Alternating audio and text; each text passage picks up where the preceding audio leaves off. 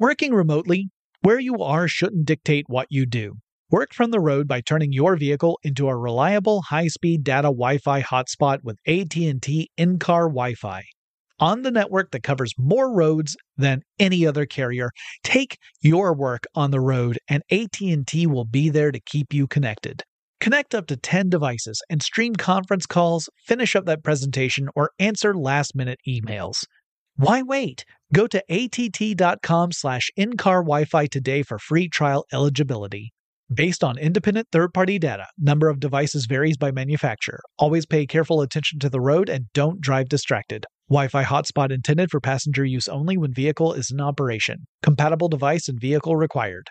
Running a business is no cakewalk, but with SAP Concur Solutions, you can be ready for anything.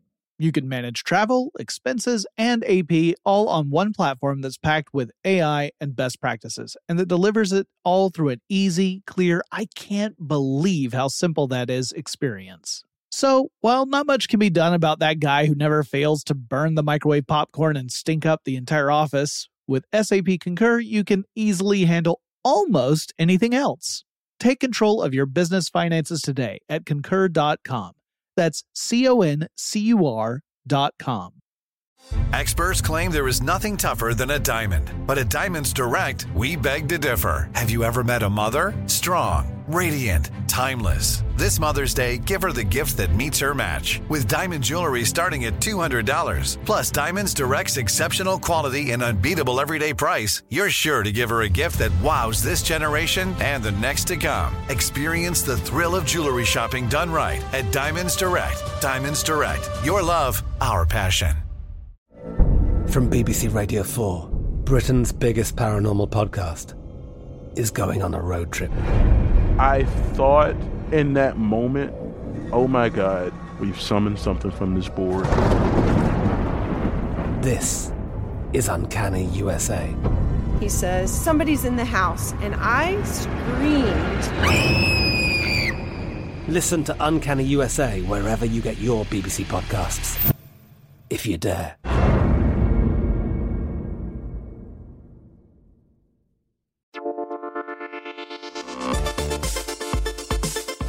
Touch with technology with Tech Stuff from HowStuffWorks.com. Hey there, and welcome to Tech Stuff. I'm your host, Jonathan Strickland. I'm an executive producer, and I love all things tech. And it is time for another classic episode of Tech Stuff. This episode originally aired on November 28th, 2011. And Chris Pollette, my co host and editor at the time, and I decided we wanted to take a look at something that's kind of hard to see. That is, at, at when it's actually being used. I'm talking about night vision. How does the technology work? Well, Chris and I found out, and now you will too. Enjoy this classic episode. Night vision the technology dates back to the late 30s, early 40s. Mm-hmm. It was technology that was developed uh, during World War II and used mainly by the American, British, and and Soviet uh, forces during World War II. Although other uh, nations began to to develop their own version of night vision technology around the same time. Well, yeah, the Germans, uh, a lot of what we had as far as uh, our technology in the United States was based on some German research that was done in the, the late 30s. Yeah. Um, and really what it comes down to um, is the spectrum of light that that you're trying to see. Yeah, it's it's two different things. It's trying to accept uh, other parts of light that the human eye is not able to, to detect, and also to uh, to amplify whatever little light is there. There are two main ways of achieving a night vision uh, uh technology. One is called image enhancement, and that's where you're taking the little amount of light that's out there and uh, and trying to amplify it so that you know you're able to see better in that environment. And the mm-hmm. other is thermal imaging, which is also you know we think of that as being able to see heat.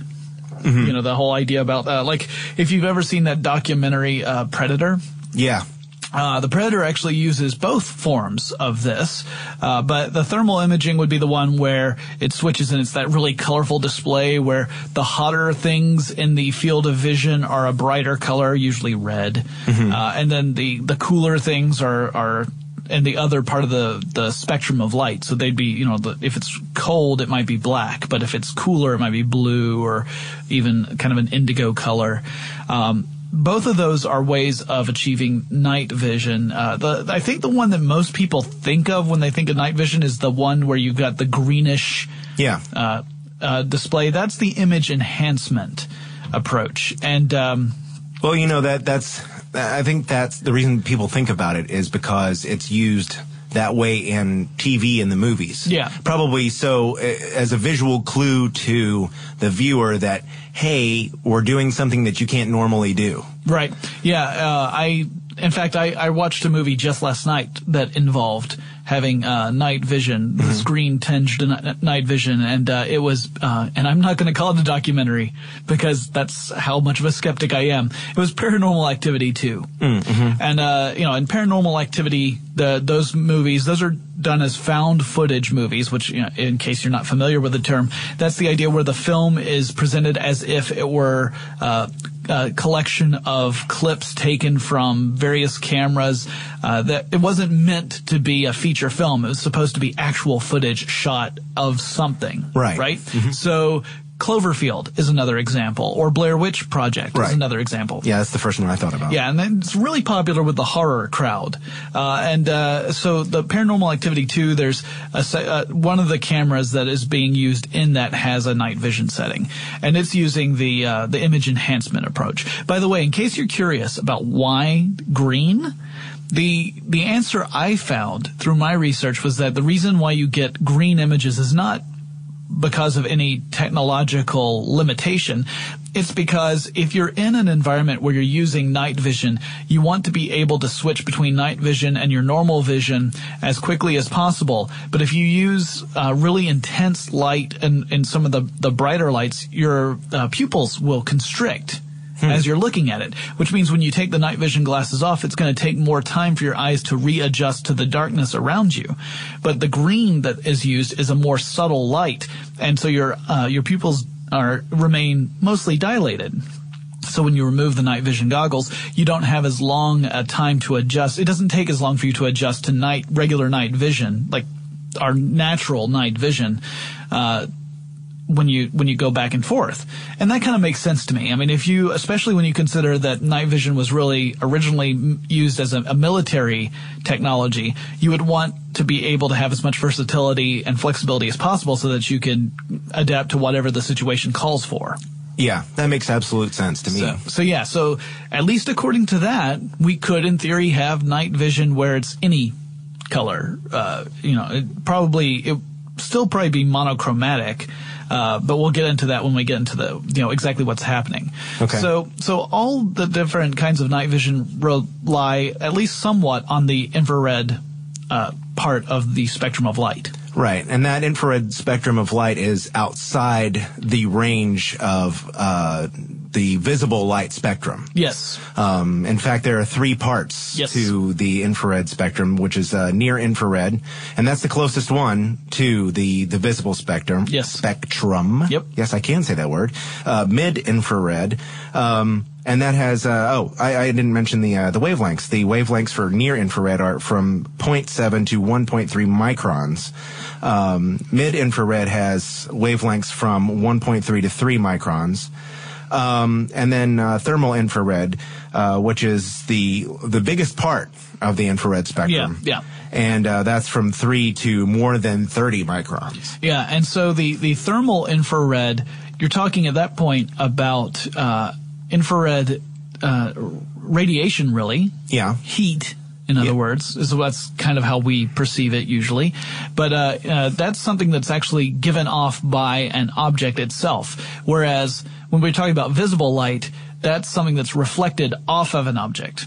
right? So like Yeah. if, if I if I'm looking at a tree in sunlight, uh, what I'm seeing is the light being reflected off of that tree. It's that light's hitting my eye. It's then going through the whole focal point, getting into my brain, and somewhere up there in that gray matter, brain. yeah, somewhere up there in the gray matter, my brain says, "Hello, that is a tree, possibly a larch." a larch. Um, Can so, you recognize that from very far away? yes, that's how to recognize trees from very far away, quite a long way away. Uh, yeah, so that's how that would normally work. Uh, with thermal infrared, if I were to see an object using thermal infrared, let's say that somehow I have that ability. You know, we're not talking about technology here, but I, I somehow have the the the natural ability to see the thermal infrared. It happened when they shot him into space and he was bombarded by cosmic waves. Wow, we're really just pop culturing this all to heck and back.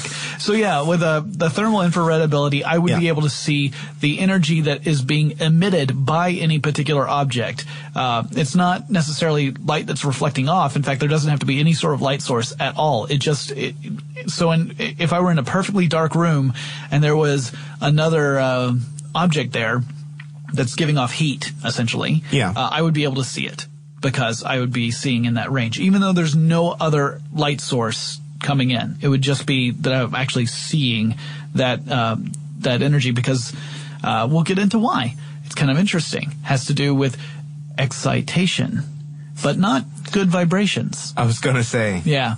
Although perhaps that lady was able, never mind. So moving on.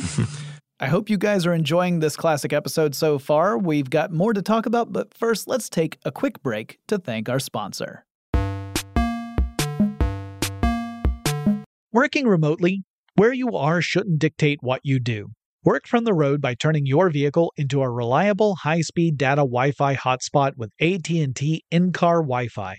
On the network that covers more roads than any other carrier, take your work on the road and AT&T will be there to keep you connected. Connect up to 10 devices and stream conference calls, finish up that presentation, or answer last-minute emails. Why wait? Go to att.com slash in-car Wi-Fi today for free trial eligibility. Based on independent third-party data, number of devices varies by manufacturer. Always pay careful attention to the road and don't drive distracted. Wi-Fi hotspot intended for passenger use only when vehicle is in operation. Compatible device and vehicle required. Running a business is no cakewalk. There is a ton to keep track of employees to keep happy, spending to control, travel to plan, and on top of it all, nobody knows exactly what the future holds. Your finance team always has to be ready to change. But with SAP Concur Solutions, you can be ready for anything. You can manage travel, expenses, and AP all on one platform that's packed with AI and best practices and that delivers it all through an easy, clear, I can't believe how simple that is experience. And you can finally say goodbye to the costly mistakes and risks that come from manual work and spreadsheets. So, while not much can be done about that guy who never fails to burn the microwave popcorn and stink up the entire office, with SAP Concur, you can easily handle almost anything else. Take control of your business finances today at concur.com. That's C O N C U R dot com. From BBC Radio 4, Britain's biggest paranormal podcast is going on a road trip. I thought in that moment, oh my God, we've summoned something from this board. This is Uncanny USA. He says, Somebody's in the house. And I screamed. Listen to Uncanny USA wherever you get your BBC podcasts, if you dare.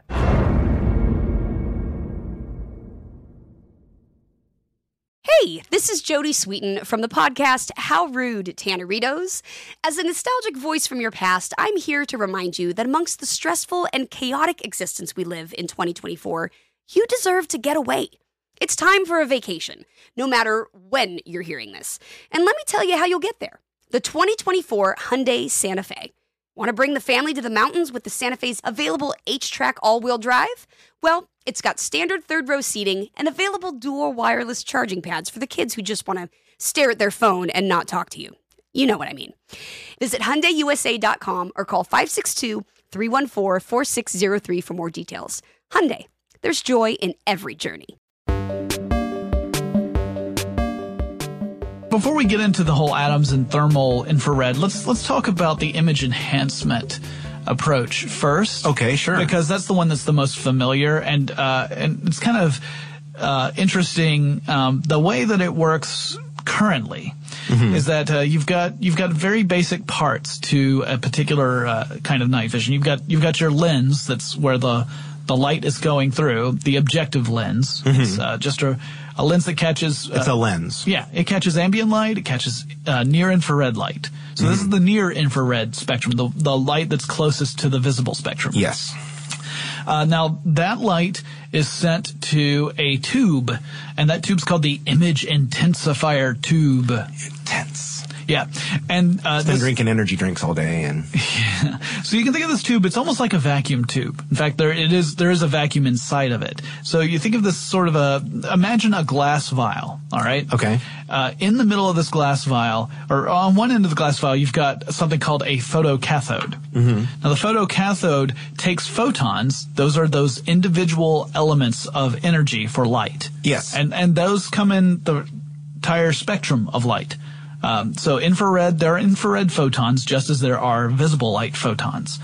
So um, the photocathode converts photons into electrons. It's Right. it's one of those. Uh, so it, it changes light into electricity, yes, essentially. Yeah, and if you listen to our episode about uh, high speed and low speed photography, uh, we talked about how there are certain types of uh, uh, materials that when uh, a photon strikes it, it causes a reaction. Yes. Mhm. That's the case here. A photocathode, it's that's the and that's how it behaves. When a photon hits it, it gives off an electron. Uh, so you've got the photocathode at one end of this tube, and that's where the the light that's being captured by the lens is directed to the photocathode. The electrons emitted by the photocathode then have to pass through what is called a microchannel plate, or or MCP. Yeah, it's a little glass disc. Yeah. See, I thought MCP was the master control program. Well, End of line. it is. Oh, okay. However, Two different MCPs. well, it wasn't until Tron got hold of it. That's right. So, Uh-oh. glass disc, Tron, MCP. I I'm sensing some convergence here. Also, we mentioned Tron again. Yep. So anyway, you've got this glass, little tiny glass disc called a microchannel plate that has uh, lots and lots of channels. That's why it's called a microchannel plate. Lots of channels that go through this plate. Okay. So think of the plate. Think of it like a, a dish. Yeah. You've got a dish, put it up on its side, and it has a whole bunch of little holes drilled in it. Yeah. Now those holes are what allow electrons to pass through, but there's also an electrode on either side of the dish. So, electrons coming from the photocathode strike one side of this microchannel plate and start to go through one of the channels. And they're going through in the same direction they came from the uh, the from the photocathode uh, section of this this uh, uh, this image intensifier tube. So the photon converts to electron. Electron goes through this channel. As it goes through the channel, it starts to actually set off a uh, a, a well a reaction. Yeah. And I, it basically functions as a multiplier Yeah. for the electrons. It's called a, a cascaded secondary emission. So this is where when an electron colli- collides with something inside that, that channel, it starts to set off other electrons uh, down that same pathway. And there's a voltage applied to those electrodes that's channeling the electrons through that pathway. Like that's why they're going in that direction. So you've got more and more electrons bouncing off of each other through these channels, uh, which means that you've you've created an amplifier. Right. hmm And uh, if you guys want to know kind of like a big picture way of what this might look like, uh, imagine having a, uh, uh, and you can see plenty of videos of this on YouTube, but imagine having a big glass container filled with mouse traps, and each mouse trap has a ping pong ball set on it. Right. And then you drop a ping pong ball into the the glass chamber, and that will set off a mouse trap. And as the ping pong balls bounce around, they set off more and more mouse traps. So the, soon the glass case, like within a fraction of a second, ball the balls are bouncing everywhere. Right? Mm-hmm. Yeah. Same sort of idea here with the microchannel plate, except we're talking on a, a subatomic level, and we're talking about something that's really channeled, really has a, a, a firm direction. So instead of the electrons bouncing everywhere, they're going in a very specific direction. Right. Now, when they get to the other side of that microchannel plate, you've got the electrons still traveling in the same direction they were when they came in on the front side. Mhm. But now there are way more electrons, right? You Yes. just amplified the number. Yeah. The electrons then hit uh, a a screen that's um, coated with phosphors. Now, phosphors, phosphors, phosphors do the they're they're kind of like the opposite of the photocathode, right? They take when an electron strikes the phosphor, they give off light. Hmm So you're So- changing the electron back to a photon. A photon, right. But now, because there are more electrons coming through hitting that phosphor than there were coming in, the light that's generated is much greater in intensity than the light that was coming in. hmm So you've amplified the light. Now, that information, that light, is sent to a viewer of some type. It could just be a regular lens, which is usually called the ocular lens, or it could be sent to a monitor. hmm So if you have a, night, a pair of night vision goggles or a night vision scope, uh, that's what you're seeing. You're seeing that amplified light hitting the lens or the the uh, monitor. That's pretty cool. It's pretty awesome, right? And again, this isn't just the the visible light, the ambient visible light that's out there, but also the infrared light. So. Um, uh, because those photons, you know, it doesn't, you know, the photons, it doesn't uh, matter if it's visible or not. Um, and uh, the more light that's hitting certain areas, the the brighter it's going to be for uh, whatever it is you're looking at. So if you're looking at something that's that's fairly reflective, um, you're going to be able to see it uh, in higher definition than you could with something that is not as reflective. Uh, now, there are different ways of actually achieving this too. You, you can uh, have a various, uh, th- there are various generations Yeah. of this technology. All right, so the earliest generation of this technology actually involved shining infrared light at the objects you're looking at through the uh, through the night vision goggles. Right. So when that that infrared light was reflected, then you would be able to see it. Right, because these goggles were not so sensitive as to be able to take just the ambient light. Right. If you did that, you would probably get you you might be able to see marginally better than you would if you had just used your regular vision. But using this infrared flashlight, essentially, uh, you could illuminate the um, the scene and be able to see it through the night vision goggles. But if you did not have the goggles, because infrared light falls outside the visible spectrum, any independent observer wouldn't be able to tell what you were doing. Yeah. Now, uh, I um, I did some research on the the U.S.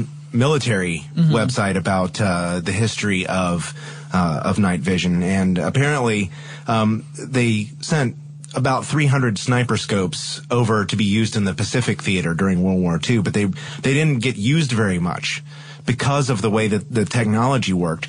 Um, they really could see less than 100 yards. Yeah, the- so they weren't very effective. Right, because again, since it's dependent upon uh, a a reflected ray of infrared light, uh, if it's you know the ray's starting to disperses as it goes out, right? It's Right, not not a not a concentrated ray like, like a, a- laser, a beam. Yeah, it's not a beam. It it does disperse and diffuse as it goes out.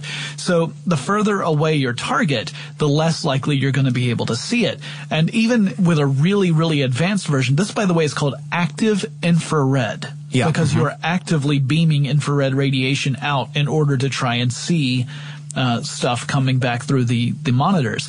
Um, if uh, because because you're relying on that reflection, if it's too far away, you're not going to be able to see very well. So obviously, a sniper rifle where at least in theory, you want to be able to put your snipers at a good distance away from the targets to maximize their effectiveness and minimize the chance that they will be targeted.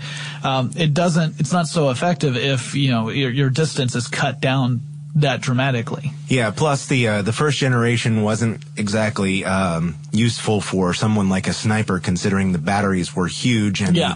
the, the uh, IR emitters had to be carried on flatbed trucks. Yeah. It's hard to put one of those up in a tree. Yeah, yeah. It turns out that um, also all of these are going to involve having a power supply of some sort, but uh, for the active infrared, it requires even lot more energy. because you not you not just for your your actual night vision device, whether it's a scope or goggles or whatever, but also for the emitter. Uh, by the way, that generation is normally referred to as Generation Zero Yeah. for night vision. Uh, generation One was the first generation using passive infrared uh, system. Now, this was the kind of, of night vision goggles or, or scope that could just use the ambient light in the area, although it needed a good amount of the ambient light. So, uh, moonlight or starlight It's funny you should say Starlight.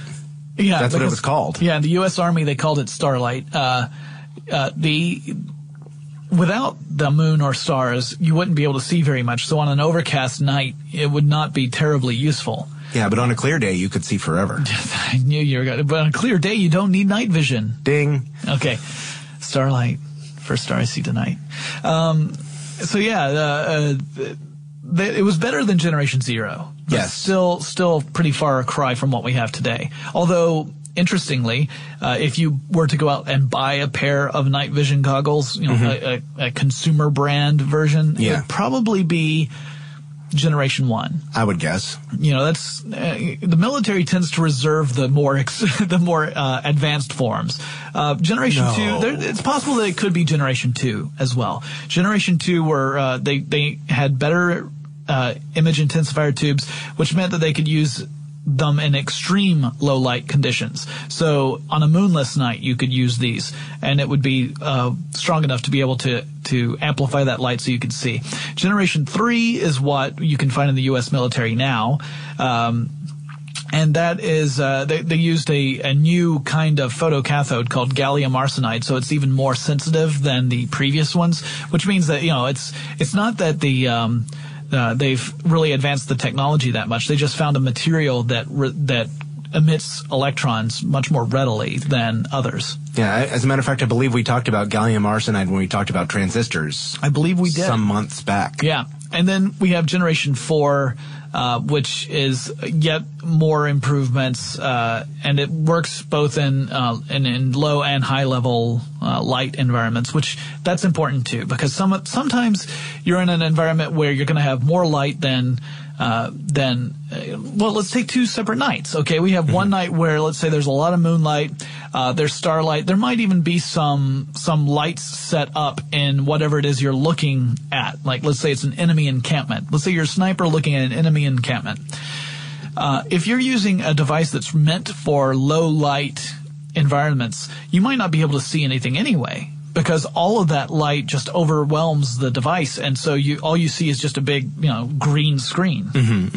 Uh, so you need to have one that can work in both kinds of situations. Um, so yeah, that's your basic. That's your basic uh, uh, uh, image enhancement style night vision device. Chris and I are about to wrap up this discussion about night vision, but before we get to that, let's take another quick break to thank our sponsor. Working remotely, where you are shouldn't dictate what you do. Work from the road by turning your vehicle into a reliable high-speed data Wi-Fi hotspot with AT&T in-car Wi-Fi. On the network that covers more roads than any other carrier, take your work on the road and AT&T will be there to keep you connected. Connect up to 10 devices and stream conference calls, finish up that presentation, or answer last-minute emails. Why wait? Go to att.com slash in-car Wi-Fi today for free trial eligibility. Based on independent third-party data, number of devices varies by manufacturer. Always pay careful attention to the road and don't drive distracted. Wi-Fi hotspot intended for passenger use only when vehicle is in operation. Compatible device and vehicle required. Running a business is no cakewalk. There is a ton to keep track of employees to keep happy, spending to control, travel to plan, and on top of it all, nobody knows exactly what the future holds. Your finance team always has to be ready to change. But with SAP Concur Solutions, you can be ready for anything. You can manage travel, expenses, and AP all on one platform that's packed with AI and best practices and that delivers it all through an easy, clear, I can't believe how simple that is experience. and you can finally say goodbye to the costly mistakes and risks that come from manual work and spreadsheets. So, while not much can be done about that guy who never fails to burn the microwave popcorn and stink up the entire office, with SAP Concur, you can easily handle almost anything else. Take control of your business finances today at concur.com. That's C O N C U R.com. I'm Katya Adler, host of The Global Story. Over the last 25 years, I've covered conflicts in the Middle East, political and economic crises in Europe, drug cartels in Mexico. Now I'm covering the stories behind the news all over the world in conversation with those who break it. Join me Monday to Friday to find out what's happening, why, and what it all means. Follow the global story from the BBC wherever you listen to podcasts. Hey, this is Jodie Sweetin from the podcast How Rude, Tanneritos. As a nostalgic voice from your past, I'm here to remind you that amongst the stressful and chaotic existence we live in 2024, you deserve to get away. It's time for a vacation, no matter when you're hearing this. And let me tell you how you'll get there. The 2024 Hyundai Santa Fe. Want to bring the family to the mountains with the Santa Fe's available HTRAC all wheel drive? Well, it's got standard third row seating and available dual wireless charging pads for the kids who just want to stare at their phone and not talk to you. You know what I mean. Visit HyundaiUSA.com or call 562-314-4603 for more details. Hyundai, there's joy in every journey. Working remotely, where you are shouldn't dictate what you do. Work from the road by turning your vehicle into a reliable high-speed data Wi-Fi hotspot with AT&T in-car Wi-Fi. On the network that covers more roads than any other carrier, take your work on the road and AT&T will be there to keep you connected. Connect up to 10 devices and stream conference calls, finish up that presentation, or answer last-minute emails. Why wait? Go to att.com slash in-car Wi-Fi today for free trial eligibility. Based on independent third party data, number of devices varies by manufacturer. Always pay careful attention to the road and don't drive distracted. Wi Fi hotspot intended for passenger use only when vehicle is in operation. Compatible device and vehicle required. Running a business is no cakewalk. There is a ton to keep track of employees to keep happy, spending to control, travel to plan, and on top of it all, nobody knows exactly what the future holds. Your finance team always has to be ready to change. But with SAP Concur Solutions, you can be ready for anything. You can manage travel, expenses, and AP all on one platform that's packed with AI and best practices, and that delivers it all through an easy, clear, I can't believe how simple that is experience. And you can finally say goodbye to the costly mistakes and risks that come from manual work and spreadsheets. So, while not much can be done about that guy who never fails to burn the microwave popcorn and stink up the entire office, with SAP Concur, you can easily handle almost anything else. Take control of your business finances today at concur.com. That's C O N C U R.com. From BBC Radio 4, Britain's biggest paranormal podcast is going on a road trip. I thought in that moment, oh my God, we've summoned something from this board. This is Uncanny USA. He says, Somebody's in the house, and I screamed. Listen to Uncanny USA wherever you get your BBC podcasts, if you dare.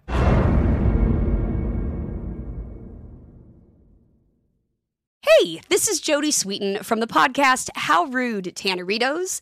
As a nostalgic voice from your past, I'm here to remind you that amongst the stressful and chaotic existence we live in 2024, you deserve to get away. It's time for a vacation, no matter when you're hearing this.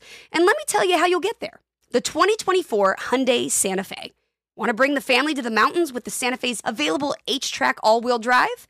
Well, it's got standard third row seating and available dual wireless charging pads for the kids who just want to stare at their phone and not talk to you. You know what I mean. Visit HyundaiUSA.com or call 562-314-4603 for more details. Hyundai, there's joy in every journey. Now, I guess we can move on to the um, the thermal devices, which again can look at you can look at stuff and see the energy it's giving off, the light it's giving off, even though light, uh, uh, an outside source of light isn't necessarily present. Mm-hmm, mm-hmm. And this has to, and this involves the whole concept of excitation. Yeah, yeah. Now you have to have a, uh, a special type of lens to use uh, when you're working with thermal imaging, um, basically to uh, identify the infrared light. And you've got to, um, what happens is once the light is focused through the lens, um, a phased array of infrared detector elements scans it. Yeah. Um, basically, uh, trying to create a uh, pattern called a thermogram, which is, shows you the different uh, ranges in temperature. Right. Um, and this can be done pretty quickly, uh, about one thirtieth of a second. Yeah. So, yeah, Like, okay, 30, there you go. 30 frames Not a second, fast. essentially. So Yeah, that, true. and, and considering that film is 24 frames a second, that is that's fast pretty enough. fast. Yeah, it's fast enough so that you can get a good view. So even if something's in motion, uh, you should be able to get a, a pretty good view of it. Yeah, and then and then very much like uh, the other style, it um, creates a thermogram uh, and then translates it into uh, an electric impulse, Mm-hmm. um, just like that, and then it's sent to a signal processing unit, Mhm. which is basically a, um, uh, an electronic uh, circuit board. Right. Um, and uh, instead of converting electrons to photons, it actually uh, creates a display of information. Right. Um, so it's more like a computer than it is a, an ocular system like yeah. the other one. Yeah, you wouldn't have a lens, you would have a monitor of some site, some type. Now that monitor might be small. Yeah. So it could be a monitor that We want it even fits portable, within, probably. Yeah, it could even fit into uh, a headset or or binoculars or whatever. Um, yeah, this is the what I was talking about with the the documentary Predator, where you've got the different colors representing different temperatures. Mm-hmm. So uh, if you've ever watched any ghost hunting shows where they use thermal detectors to try and see if there are cold or warm spots. That's what they're using. By the way, uh, just so, just side note, uh, the air can actually retain heat for a good amount of time. So let's say that you're with a big crew of people down in a cold basement and you've set up a bunch of lights and stuff and you're filming some things and then you turn the lights off and you go and you turn on the thermal imaging detector uh, and you see this hot spot in the air. That could possibly be generated by someone who had been standing there for about five or ten minutes or even a light that had been turned on, not necessarily a paranormal uh, uh, ghostly presence.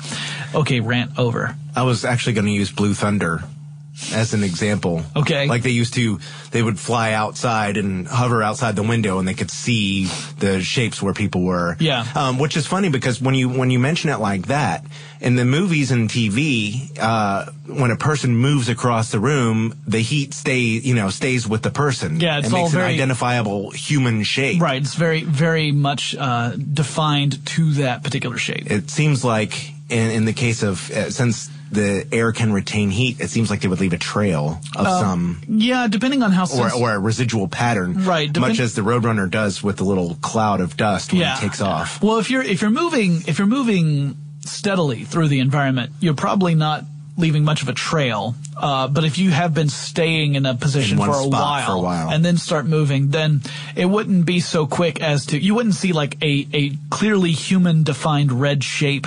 Uh, move fr- uh, from a, a, a position that had been standing in for like 20 minutes Mm-hmm. and then move across the room. It wouldn't you know, it wouldn't be an, a, an immediate effect. You would still be able to see at least the residual heat that was left behind. Now, it might be enough so that you can clearly tell which one's the human and which one's just the space that the human was in. Right. But it's not going to be, you know, just totally clear cut. Mhm. Um, So I'm sorry. I was just going to say, so if you're if you're looking at uh, a, show and they're showing a colored image of you know night vision, basically that's thermal imaging. Yeah. And if you're looking at the monochromatic green screen version, that would be the image Image enhancement. enhancement. So you know now which one is which. Right. So let why are you able to see the heat? That's the question. Well, Hmm. let me let me talk about some atoms here. Now, you've probably heard us talk about how atoms are uh, normally they're moving. Yes. It's really only if you're at zero Kelvin when you have no molecular movement, when you have no movement on the atomic scale. Absolutely. Thank you. Absolute zero. Yes, uh, because uh, you know atoms are always moving, even in in solid material like a block of marble. The atoms within that block of marble are moving. Yes. They're not moving necessarily at the same speed as, say, uh, oxygen. Gas is moving, but they are moving. And uh, atoms have a, a, a specific state, an energy state that they are naturally found in. A Oklahoma? ground state. No, no, not that kind of state. The the ground state is what we call it. That's the ground state energy level. That's the amount of energy an atom has normally if no other uh, outside uh, forces or energies are acting upon it. Okay. So you've got the ground state energy level. That's when all the electrons are at their normal uh, electron shell distances from the nucleus of the atom. Mm-hmm. When you add energy to an atom, then you excite the electrons until they start to have so much energy that they'll pop into outer electron shells, mm-hmm. further mm-hmm. out from the nucleus. And the more energy you pour in, the further out they get. Okay? So when you remove that energy, when that energy is, uh, when the electrons get to a point where the energy has, has decreased enough so that the the electrons are going to go back toward the nucleus, Yes. they have to give off some kind of energy for that to happen. You know, right? So think of it almost like you have a, a, a balloon and you overinflate that balloon. When you let out the uh, the air, then that balloon's going to deflate some, right? It's going to Yeah. come back down to a, a, a smaller size, and if you keep it open, it's going to go all the way down to flat. Well, the electrons are going to start moving back toward the nucleus. They give off photons when they do this, and depending upon the material uh, that in question, you'll get different different kinds of photons within the spectrum of light. So some things are going to give off light that is actually visible, especially if you pour enough energy into it. That's why, let's say you've got a um, a toaster oven, Yeah. and you got the toaster oven going on full blast, and you look in and you see the little toaster oven coils have turned red. Yes. That's actually photons being given off by these atoms. And uh, if you were to pour even more energy into it, if you were to crank it up a notch, those coils might start to glow even brighter mm-hmm. and different colors. So if they went from red to orange, that would mean that you have even more energy that's being given off, mm-hmm. right? That you've, you've poured more into it and it's and it's giving off higher energy photons. So uh, all materials, all, all things are giving off at least some kind of photon energy when they are, because of the, the whole idea of movement and excitation. Mm-hmm. And the more it gives off, the brighter it's going to be. So, uh, that's, that's what the thermal night vision goggles are detecting when when they're go when the light's being pulled through that lens when the lens is directing that light to the uh, the sensors it's detecting the the photons that are given off the thermal infrared photons that are given off by things just because of the excitation of atoms. So that's what we're actually looking at. That's why you can be in a completely isolated room. You could be in a cave deep below the earth's surface where there's there's no ambient light whatsoever and still be able to see based upon the uh, what's around you. Now, the less the less uh, stuff gives off heat, then the less you're going to be able to see. You know, the less the less excitation is there. So if you're in a cave where there's nothing else living in there, it may you know the thermal the thermal goggles may not do you any good except to let you see where your feet are in relation to the rest of you. So that might be more useful to carry, say, a flashlight Yes, yes, that might be a good idea to carry a flashlight. or or a headlamp. Yeah. Even better. And um, yeah, so that's kind of the the basics of night vision. It's pretty cool stuff. I don't know. Uh, have you ever had an opportunity to actually look through any sort of night vision stuff? No, not really. I just haven't been exposed to it. Um, Yeah. But you can use it for all kinds of different things. Of course, the military applications are obvious. Yeah. Um, but you can use it for, uh, you know, photography, Mm-hmm. um, for spelunking. You know, that was a, an excellent, uh, suggestion. Yep. You know, all kinds of sports and things where you might be out uh, hunting, you know, out in Mm-hmm. the woods. There are a lot of camcorders out there that have it now. Yeah. There's also cars that have uh, displays that include night vision. Uh, um, a night vision element so that you can see better when you're driving at night. Yeah. And and they're in fact cars that use different versions of it. There's some that use the thermal version where Mm-hmm. they're really detecting the heat of things so that uh, you can get an idea if there's something in the road like a person or an animal. Yeah. But those are only going to show you things that are, again, active, really. Right. Uh, then there are other kinds that use the the uh, the image enhancement style, um, and there are even some that use the active image enhancement. So when you turn on your headlights, you're actually beaming not just visible light but infrared rays as well. Yeah. you know, infrared uh, radiation. So. Uh, the the system in those cars picks up the reflection just like we were talking about in the generation zero image enhancement night vision. It uses that same uh, principle. Now that of course means that the range is limited just as we were talking about earlier. And if it's a foggy night it doesn't work so well because the fog will reflect that uh, that radiation back before it can hit something more substantial. So you'll just end up it's just like fog right? It's just like if you were to put your high uh, beams on the fog bank.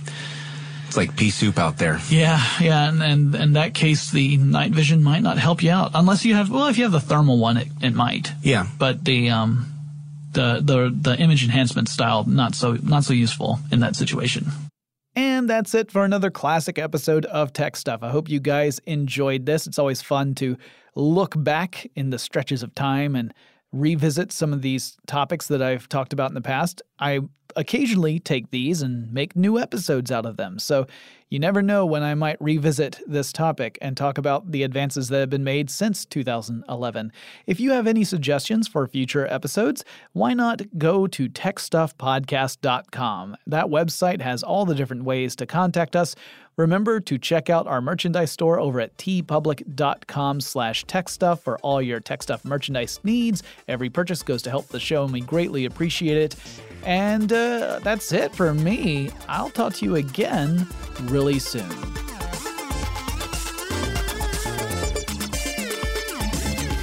For more on this and thousands of other topics, visit howstuffworks.com.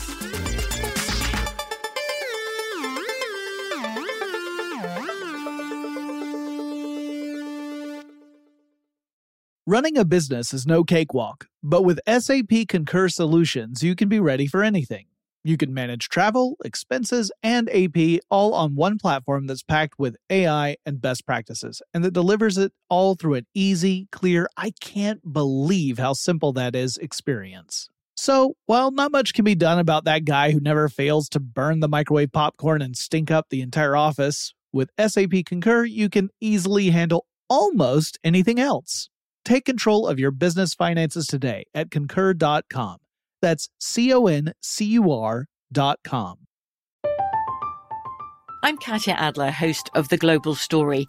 Over the last 25 years, I've covered conflicts in the Middle East, political and economic crises in Europe, drug cartels in Mexico. Now I'm covering the stories behind the news all over the world in conversation with those who break it. Join me Monday to Friday to find out what's happening, why, and what it all means. Follow the global story from the BBC wherever you listen to podcasts.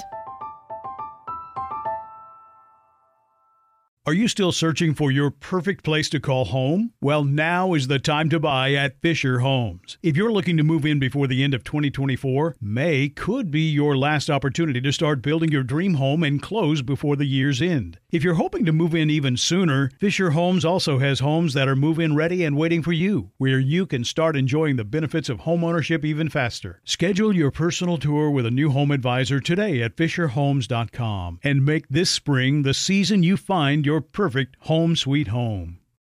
If a new house is on your wish list in the next five years, grow your savings faster and experience your dreams with an Ohio Homebuyer Plus account from Kemba Financial Credit Union. A savings account specifically designed to save for a new home where you can earn 7% APY, a $500 matching bonus, and a $1,500 mortgage closing cost credit. Learn more at Kemba.org. Offer expires March 31st, 2025. APY equals annual percentage yield. Restrictions apply. NMLS 292230. Equal housing lender. Federally insured by NCUA.